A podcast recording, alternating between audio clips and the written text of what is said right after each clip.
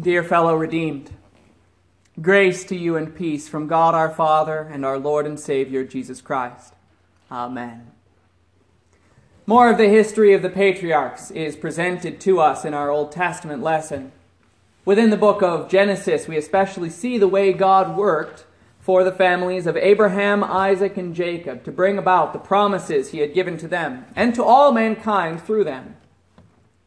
This is the history of how the Savior of the world would come. And the world itself is disgusted by how base and carnal this history is, as though we could be saved through such a family as is presented here. As though the deceptions and hypocrisy of Laban, the pride and selfishness of Laban, of Jacob, as though any of that could cause something divine to come about. By his first miracle, turning water into wine, Jesus sanctified marriage as a holy and blessed estate, one which he desires to be a part of. It was the best wine anyone there had tasted. Consider the connections to the divine service, all designed by Jesus. The wine we drink in the Lord's Supper is more holy than any other wine, simply because, by virtue of Jesus' words, it is also his holy blood. The sacrament also serves as an anticipation of the eternal wedding feast. Eating and drinking, we have a little taste of heaven. Because when Jesus gives us his body and blood, he gives us forgiveness of sins, eternal life, and salvation. He joins us to himself in marriage. He is the bridegroom who is typified by Jacob, but also so far greater than his ancestor and even sanctifying his ancestor. And therefore, let us see the bridegroom's patience for his bride. When Jacob worked the first seven years for Laban, the text says they seemed to him like a few days. That's perhaps the most romantic phrase in this entire pericope. Martin Luther writes, For love is all powerful just as, on the other hand, he who hates can endure nothing. For the sake of love, Jacob was willing to endure labor, labor, under a scheming, selfish man for seven years. That's a long time. But it seems to him like a few days. Compare what St. Peter writes about God. For the Lord, one day is like a thousand years, and a thousand years are like one day. The Lord is not slow to do what he promised, as some consider slowness. Instead, he is patient, for your sakes, not wanting anyone to perish, but all to come to repentance. God himself is willing to endure an unimaginable, unimaginable amount of time because he loves us. This question might occur why didn't God simply end the world when Jesus had accomplished salvation? Well, the answer is love. Where would you or I be if that had happened? We would not be part of that salvation because we would not have been born. So, yes, God has endured the last 2,000 years for you, out of love for you. And what an unbearable burden borne by our God. He himself carried our sins in his body on the tree, says the apostle in order to marry himself to you, to give you his life, his inheritance, his home, he took up your weakness, your sin, your death. He made himself nothing in order to make you everything. That's the real love pictured for us. Understand the difference between true love and false love. True love is frequently praised and invoked by fairy tales so that the princess can be awakened by true love's kiss. True love is sometimes described as a you know it when you feel it phenomenon. These aren't really getting at what true love is. True love bears all things, believes all things, hopes all things, endures all things. As St. Paul famously wrote. Notice in all that that there is no place for love to think of itself. True love's kiss is good, if it fights the dragon and struggles through the brambles in order to wake the princess so that she may be saved, and not for personal glory.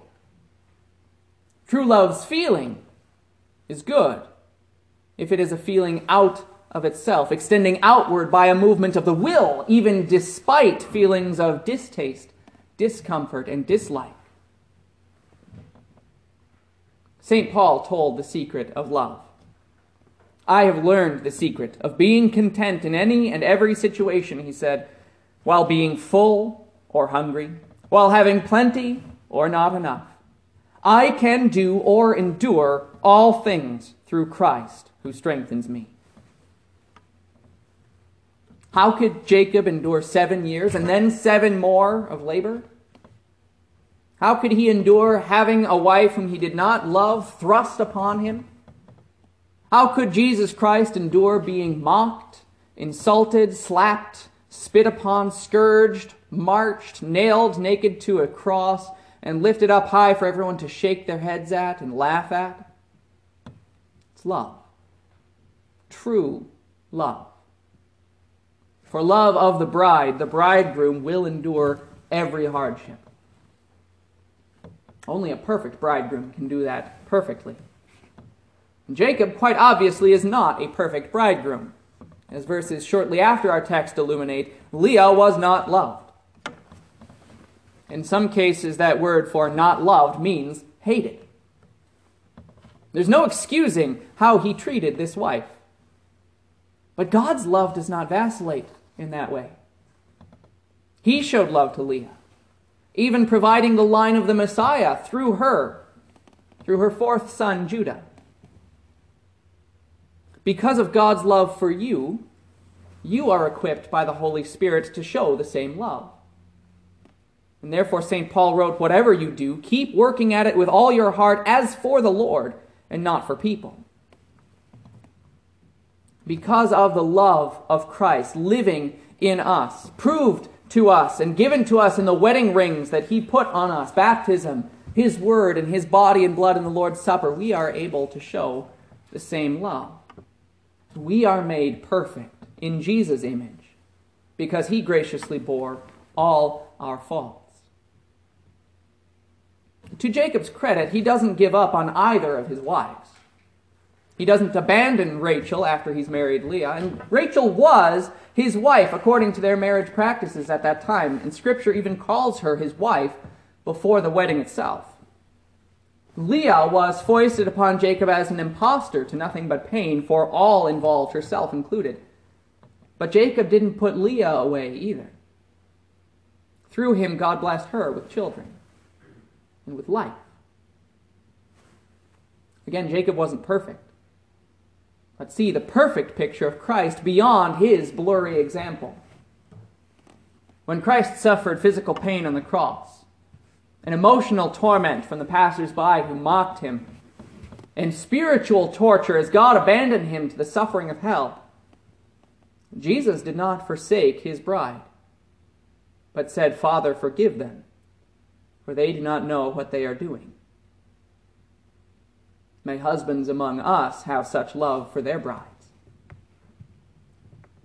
This is what St. Paul is talking about when he writes, Husbands, love your wives in the same way as Christ loved the church and gave himself up for her to make her holy by cleansing her with the washing of water in connection with the word. He did this so that he could present her to himself as a glorious church, having no stain or wrinkle or any such thing, but so that she would be holy and blameless. I've discussed this concept in many a marriage sermon or marriage counseling session. The standard for husbands is impossibly high. Note the implications of a husband giving himself up for his wife. No part of him is excluded body and spirit, emotion and action, all for his wife. But she's not worth it, someone might object. A husband might say, My wife doesn't make it easy on me, she does X, Y, or Z. Love does not give up. Love is infinitely patient. And that means addressing those sins that might be committed by the wife, but his aim is never to humiliate her. His aim is to forgive her. Bring those sins out into the light between them so that he can tell her he loves her again by telling her, I forgive you. Well, no, the bride isn't worth it. This church of Christ's is packed with nothing but the vilest, most despicable, filthiest sinners, but he has made her worth it. He has made you beautiful. Rachel is described as having a beautiful face and figure, but nothing within you causes Jesus to love you. It's what he put on you his righteousness, his perfection, his beauty. And therefore, Christ, your bridegroom, says of you, even now, as Solomon said of his bride, the Shulamite, you are altogether beautiful, my darling. There is no flaw in you. Amen. Please rise. The peace of God, which passes all understanding, keep your hearts and minds in Christ Jesus to everlasting life. Amen.